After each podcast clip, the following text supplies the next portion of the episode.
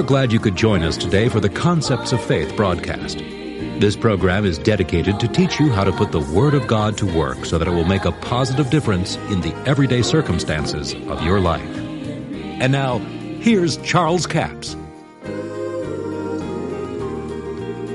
We need to understand these things and understand what the context of it is here, where he's giving us some insight into the Scripture. And I'll tell you, when we get a hold of it, it'll help us.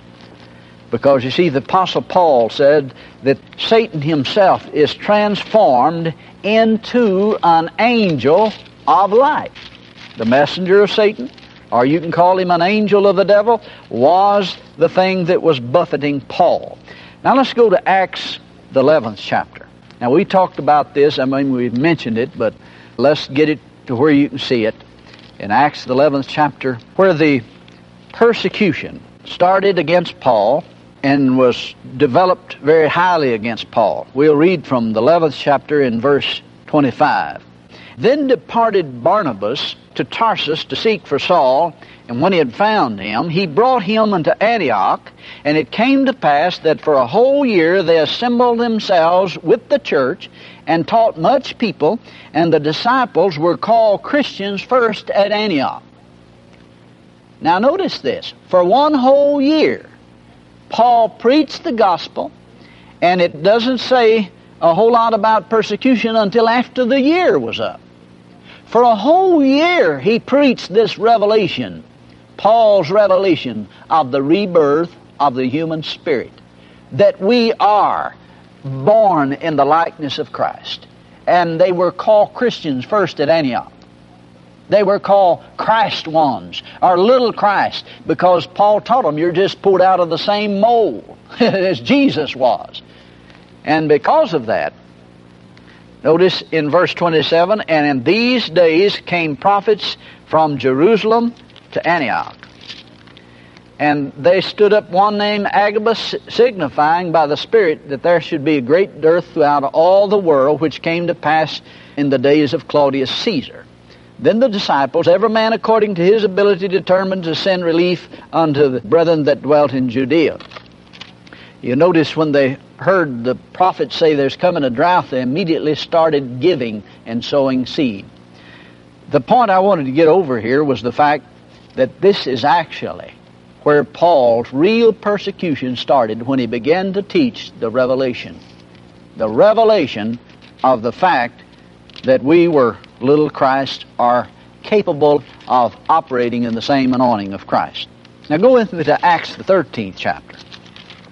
In verse 50, here in the 13th chapter, it says, But the Jews stirred up the devout and honorable women and the chief men of the city, raised persecution against Paul and Barnabas, and expelled them out of their coast. But they shook off the dust off their feet against them, and came to Iconium, and the disciples were filled with joy and with the Holy Ghost. Now, see, here's Paul in this situation. Again, where this angel of the devil stirred up trouble again. Now, you come right into the next chapter, in chapter 14, and verse 2 says, But the unbelieving Jews stirred up the Gentiles and made their minds evil affected against the brethren. A long time therefore both they speaking boldly in the Lord, which gave testimony unto the word of his grace, and granted signs and wonders to be done at his hand. But the multitude of the city was divided, and part held with the Jews and part with the apostles. So the whole thing ended up being was that they had to go to another city because of the persecution. And then verse 7 says, And there they preached the gospel. They went to Lycaonia and preached the gospel. There was a certain man at Lystra, impotent in his feet, being a cripple from his mother's womb, who had never walked. And the same heard Paul speak, who steadfastly beholding him, perceiving that he had faith to be healed, said with a loud voice, Stand upright on thy feet, and he leaped and walked. Now notice, every time that the demon would stir up trouble, Paul would go to another place and begin to preach, and the anointing of God would come upon him. Now remember, Paul said, I'll glory in my weakness that I can't control the situation, that the power of God will come upon me. So when the anointing of God came on him, he just destroyed the work of the devil. And I imagine the demons and the devil had a meeting. And he's wanting to know why this thing's not working the way he intended for it to because Paul is operating in the power of the Spirit. Notice after this man leaped and walked, says, When the people saw what Paul had done, they lifted up their voice, saying in the speech of Lycaonia, The gods are come down to us in the likeness of men. Now, isn't that just like men? When they see the power of God operate, they wanted to say that the gods have come down. But you see, they had it just exactly backwards. It was not the gods that had come down in the likeness of men. It was men that had come in the likeness of God. And that's actually what Paul had done there. He began to operate in the power of the Spirit, in the anointing of God. Now, come right on over into the 14th chapter, verse 19. There came thither certain Jews from Antioch in Iconium, who persuaded the people, and having stoned Paul, drew him out of the city, supposing that he had been dead. Now, you can just mark it down. If they left him for dead, he was dead because they didn't quit throwing stones until they were sure he was dead. And notice what happened. Howbeit, as the disciples stood around about, he rose up and came into the city. The next day he departed with Barnabas to Derbe. now, you know, this gets amusing here as you watch the anointing of God work on Paul. Now, you see what Paul was referring to when he said, I'll gladly glory in my infirmity in my weakness, in the fact that I can't control the crowd.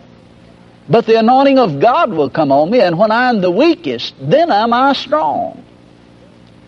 So, you know, when a man's dead, he's pretty weak. There's no doubt about it. He's just been stoned. And he wasn't controlling the situation, that's for sure. But the anointing of God came on him. Now it says, when the disciples stood around. Now, you know, they wasn't just standing around there. If you know a bunch of believers, like they were and like they are today, they're standing around there praying in the Spirit. And Paul rose up from the dead. And he departed the next day with Barnabas to Derbe and just went right on preaching the gospel. So you see this angel of the devil following Paul in all of his journey, in all of his ministry, dispatched to him, assigned to him. And you see, Paul related the fact. He said, I've prayed about this thing three times. And every time I prayed, Jesus just kept telling him the same thing. Paul, my grace is sufficient for you. And that's all that he could ever get out of Jesus and out of God is that my grace is sufficient. My grace is sufficient. Well, thank God it was, wasn't it? See, sometimes there's situations involved that unless we act, then God's not going to. It's up to us sometimes. We have to declare some things. We have to decree some things. And just because it says some things in the Bible, these things won't necessarily happen to you just because they're in the Bible. But they'll happen if you'll make them happen by operating on the authority of God's Word, beginning to do the things that the Bible says to do. But you see, without us acting on God's Word, without us setting forth these things as the Scripture says, then we're not going to have the results the Bible said we could have. But you see, the Apostle Paul, even the Apostle Paul, see, sometimes we get in awe when we say an apostle. And I think one of the problems is that we have put the apostles on pedestal. And we've said, why, these were great men of God. And certainly they were. But you notice that it said over here that there were great miracles and signs wrought at the hands of Paul. God wrought special miracles in Acts 19, it said, by the hands of Paul. Now, that wasn't something that Paul did. That was something God did. Because Paul just operated in the anointing of God. He said, I'll glory in the fact that I can't do it. That I'm weak, that I can't do it. So the anointing of God will rest on me. In other words, he said, I'm depending on the anointing of God. And I tell you, we make a mistake when we think that we're going to do it ourselves. We have to wait for the anointing of God sometimes in a certain area. But Paul didn't take authority over the situation at first. He understood later that God was not going to get this demon off of him. It was an assignment of the devil. I mean, you know, in the natural world today, they're in the mafia and different things. They write a contract on somebody's life and they assign somebody to take that life. Well, the devil is assigning demons and dispatching them to ministers of the gospel, to keep them from preaching the Word of God, to keep them in strife, to get them in problem areas, to get you all upset, and to get you mad at people, and get you all out of sorts so you can't operate in the love of God and the faith of God. And see, unless you recognize that as being a thorn in the flesh, unless you recognize that as being a messenger of Satan sent after you to destroy your ministry and to destroy you from doing what God's called you to do, then you'll probably never get rid of it. There are some people that'll have a thorn in the flesh all of their life. But you see, it's not because God wants them to have it. It's not because it's God's will for them to have a thorn in the flesh. It's certainly not God's will for the gospel to be hindered. It certainly wasn't God's will for this revelation that God had given Paul to be hindered. Just ask yourself, why would God give Paul a great revelation, then cause problems everywhere he went to keep him from preaching it? now you know, you know that, that doesn't make any sense at all. I mean, just common sense would tell you better than that. But you see, religious ideas sometimes don't have any common sense. And of course, I can understand that if you've been taught that way, you'd believe that way. But you see, that's why we have to kick over some of these sacred cows. We have to see what's holding these things up and holding people in bondage. I appreciate so much you joining us for the Concepts of Faith broadcast today. Before I leave the broadcast, let me remind you all of this week, their CD offer will be CD offer number 7212. 7212. It's called Paul's Thorn in the Flesh. Two CDs, for $15 plus $4 postage and handling, total of $19. Paul's thorn in the flesh. That's the thorn that has stuck more people than any other thorn in all the world. you hear people saying all kinds of things about, well, nobody ever knows what Paul's thorn in the flesh was. And you hear them say, well, Paul's thorn in the flesh was sore eyeballs, or he couldn't see good, or, you know, something. And uh, I heard a fellow say one time, well, you know, nobody knows what Paul's thorn in the flesh was. Well, Paul knew it was his thorn. He ought to know what it was. But the problem is that people think that God gave Paul a thorn in the flesh. But you know, God didn't give Paul revelation of the new birth, then send a messenger of Satan to buffet him everywhere he went so he couldn't preach the revelation that God gave him.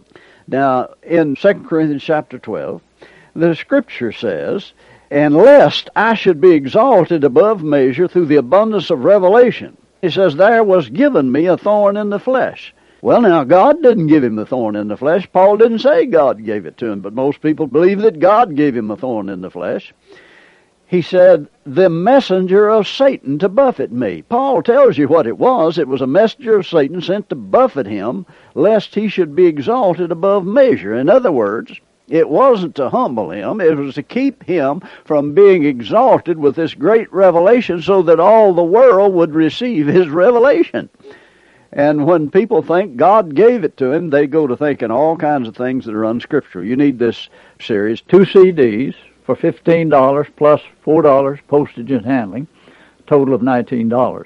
That's offer number 7212. We have a toll-free order line, 1-877-396-9400. Until tomorrow, this is Charles Capps reminding you the enemy is defeated, God is exalted, and yes, Jesus is coming soon. To order the product offered today, call 1 877 396 9400 or write Charles Capps, P.O. Box 69, England, Arkansas 72046. A complete list of CDs, books, and DVDs are available online at charlescapps.com. Through the website, you can listen to this radio program again and subscribe to our podcast. This broadcast is sponsored by Charles Capps Ministries and our listeners in this area.